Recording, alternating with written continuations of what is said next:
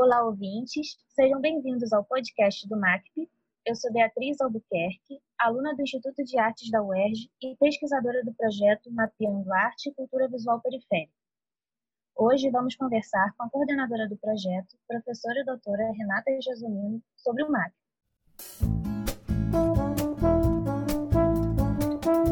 Próxima parada, podcast MACP.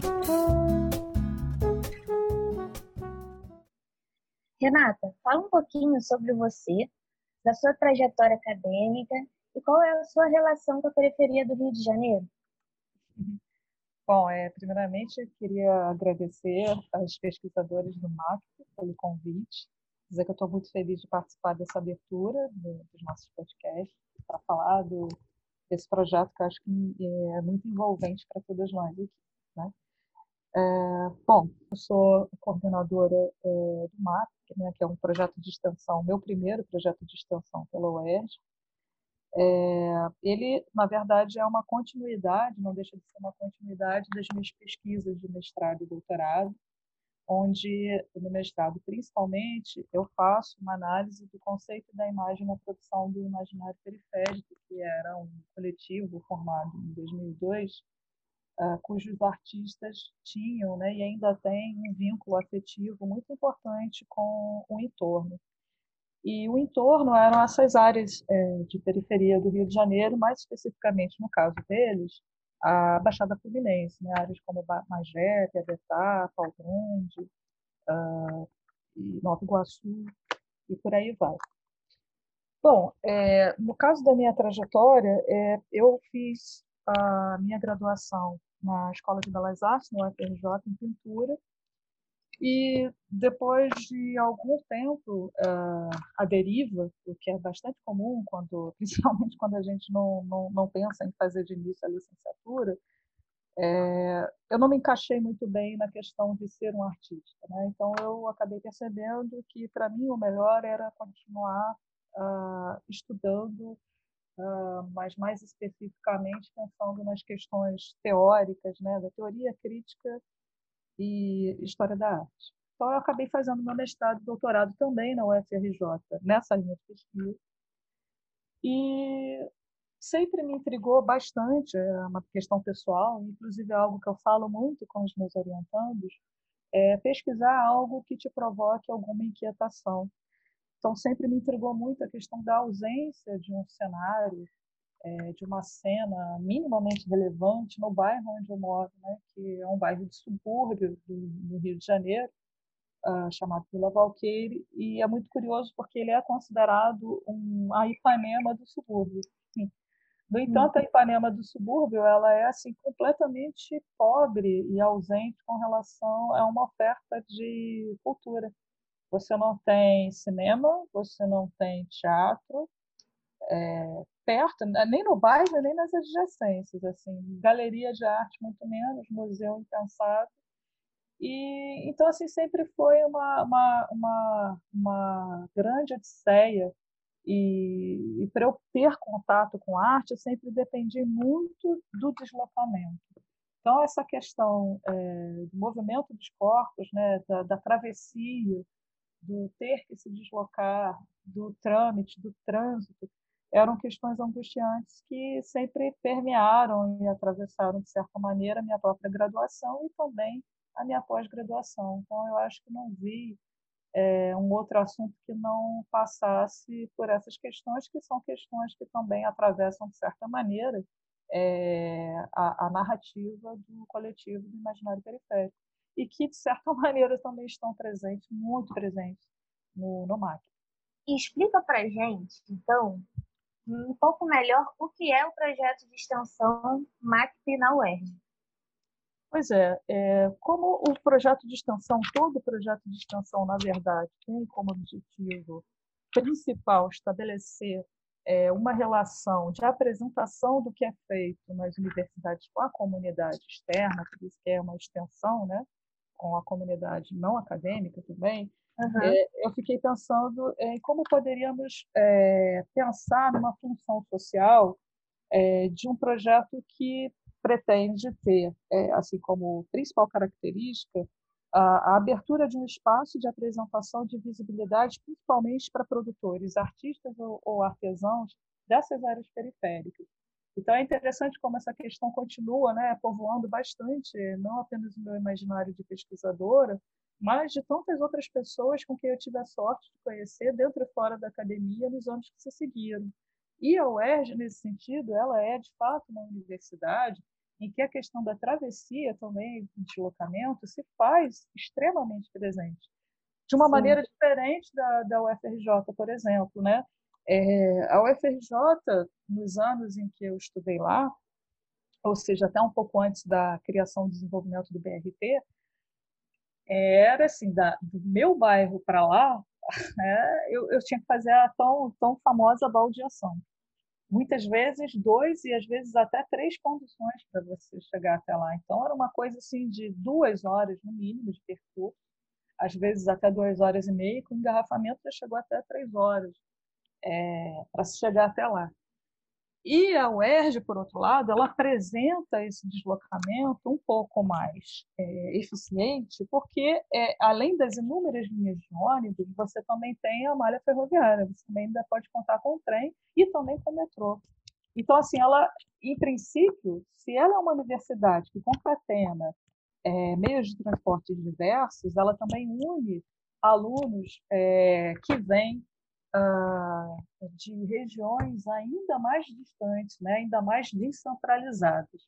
Então, você tem um quantitativo de alunos enorme da Baixada Fluminense, por exemplo, o que é ótimo, e o que fez com que é, a possibilidade de contato com essas pessoas, professores, alunos, técnicos, aumentasse ainda mais, é, me fizesse perceber o aumento né, dessa necessidade de criar esses espaços de, de vinculação, de apresentação uh, ah, para esses alunos, né? É, vem de trem, de metrô, sim, de ônibus, sim. vem gente de... Você, é, você tem também, assim, perceba, é, foi que eu pude perceber também, uma pluralidade de classes econômicas muito maior, racial muito maior do que havia na minha época de, de estudante na UFRJ, né? Você tinha o quantitativo de alunos que da Zona Sul e, e regiões mais centrais do Rio de Janeiro muito maior do que na UERJ. Então, assim, eu acho que fazia, faz, fazia, fez e faz muito sentido pensar no mapeamento a partir do próprio, é, é, do próprio público que você tem dentro da UERJ, público acadêmico, quanto do público externo que está ali no entorno, por exemplo, o pessoal da Mangueira, Tijuca, Vila Isabel. Então, assim, é muito interessante porque você já tem essa, essa, essa mistura, né? essa grande mistura assim, a, a poucos metros, a poucos passos, né? E tudo isso acho que é muito interessante para a gente pensar é, as relações centro-periferia. Já é no subúrbio, né? É, é, é, um subúrbio, mas é um subúrbio que geograficamente está muito perto do centro, onde você tem também comunidade, favela, a poucos metros do, do asfalto. Do outro lado, você atravessa, você tem um bairro é, é, super é, tradicional do samba, que é a Vila Isabel você tem a presença de várias escolas de samba, você tem a Tijuca, que é aquela, aquele bairro aspirante, a Zona Sul. Enfim, então tem todas essas identidades bairristas, conflitantes ali, né? E, de certa maneira, se identificando muitas vezes pela questão da, da boemia, do samba, e outras vezes se afastando pelas questões é, das diferentes classes sociais envolvidas no mesmo espaço. O Rio de Janeiro ele apresenta, né, na verdade, é, essa pluralidade é, e que, diferentemente de grandes cidades como São Paulo, é, você encontra tudo num espaço geográfico muito pequeno. Né? Em São uhum. Paulo, por exemplo, você tem um distanciamento físico muito grande de certas comunidades das áreas centrais. Você anda, por exemplo, pela Paulista, você não vê é, a poucos metros uma comunidade ali, né, no meio, como é aqui no Rio. Então, assim, e isso tudo faz com que a complexidade do conceito de periferia no Rio de Janeiro seja outra. É diferente da expressão é, quando você está num lugar como São Paulo, por exemplo, que realmente há um afastamento. Você tem grandes comunidades como Paraisópolis, por exemplo, todas é, quase que autossuficientes com relação às regiões, às áreas mais centrais.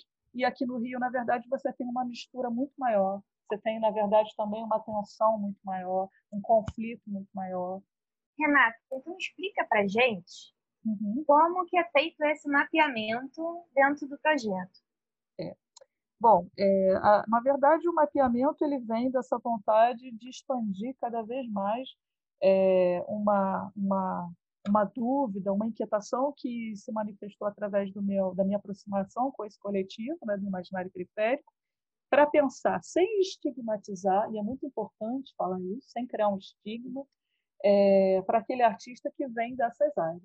Então, assim, é, o objetivo do mapeamento não é dizer que um artista, é, a sua obra é, é, periférica no sentido pejorativo, nem que ele é um sujeito, um cidadão periférico no sentido pejorativo. Pelo contrário, é, é para mostrar o trabalho e a produção simbólica daqueles agentes que vêm de determinadas localidades e cujas produções refletem, de certa maneira, essas tensões uh, que a gente pode encontrar nessa identidade territorial.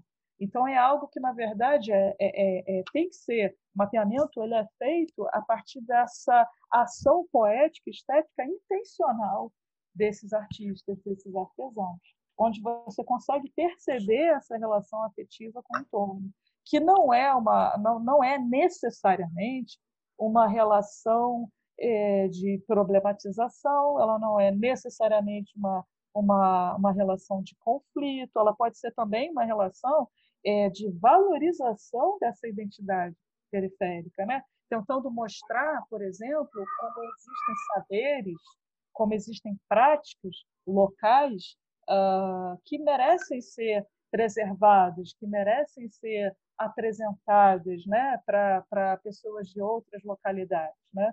E isso está muito presente, principalmente no discurso da antropologia.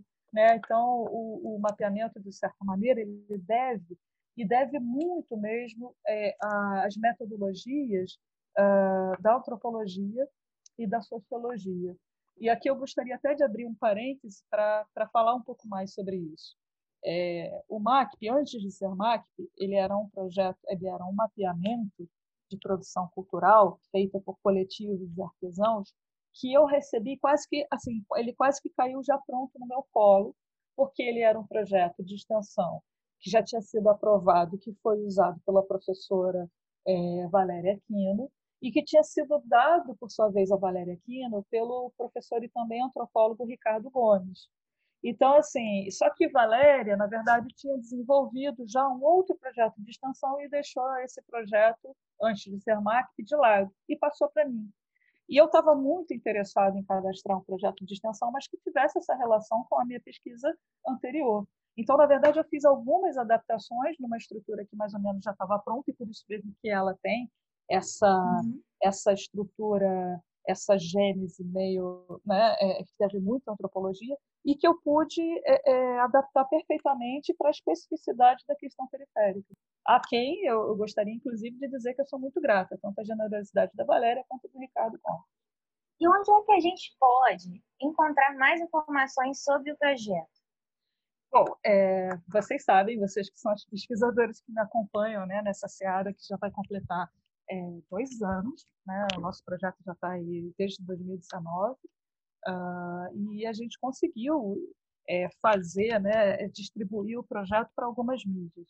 Então, nós temos uma página, temos um site, é, onde o mapeamento acontece, o, é, vamos dizer assim, o volume maior de informação desse mapeamento está assentado nessa página, nesse site, uh, cujo endereço é projetomac.vixsite.com.br. É, nós temos também o Instagram é, do Projeto MAC, onde, na verdade, a gente costuma é, colocar mais imagens, né, até pelo formato do Instagram. As pesquisas de campo que a gente faz, a gente costuma colocar mais a questão das imagens no Instagram de uma maneira um pouco mais dinâmica. Também é, os eventos que a gente vai realizar costumam ser apresentados, anunciados né, também pelo, pelo Instagram. Então, o Instagram seria o arroba projeto MAC, né? E o Facebook, que também é uma outra plataforma uh, muito útil, principalmente para a gente estabelecer uma conexão com outras comunidades, né? É, outras universidades, acho que ela outros perfis, principalmente na nossa busca por artistas que morem ou que tenham um trabalho uh, que abram um diálogo bem claro com a questão do entorno. Então, a gente tem o Facebook, que é o facebook.com.br Projeto é, onde facilita bastante essa questão da gente tentar descobrir outras, outros coletivos, outros artistas, outros artesãos produzindo no Rio de Janeiro. E eu acho que é isso. E nós temos um canal do YouTube também, que é o do Projeto MACP, YouTube, onde nós costumamos colocar é, os eventos que são realizados via plataforma Zoom, com transmissão direta para lá.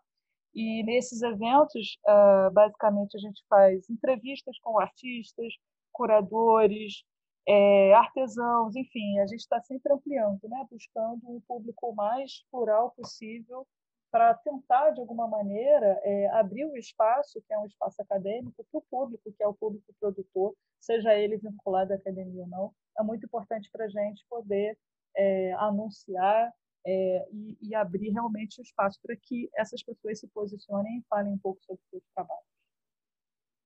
Como artistas, artesãos e coletivos que se encaixem no projeto podem ser incluídos no mapeamento? É, acho que a primeira característica é uma questão de autoidentificação, né, com as questões ter uma identidade territorial periférica. Então, é, normalmente vai ser alguém que trabalha com, essa, com questões plásticas, com questões poéticas e estéticas, que, de certa maneira, remetem é, a um saber local, a uma, a uma, uma espécie de territorialidade. Então, é, se, se o artista, o artesão ou o coletivo é, se identificar com, com essas questões, é, é só preencher. A gente tem um formulário que está disponível tanto na mini bio do nosso Instagram, que é, um, na verdade, um Google Forms, né? e como também no nosso site. E a partir daí, é, a gente pode começar a colocar as informações de portfólio, enfim, é, imagens de trabalhos, é, também na, nas nossas mídias, nas nossas plataformas. Na, a ideia, na verdade, é que é, é, essas fichas sejam preenchidas, que a gente encontre essas pessoas de certa maneira, que elas cheguem até a gente também, de certa maneira, para que a gente possa fazer esse trabalho de dar esse espaço de visibilidade a elas. Perfeito. Esse foi o nosso episódio de abertura. Agradecemos a presença de todos que nos ouviram. Até a próxima. Obrigada, gente.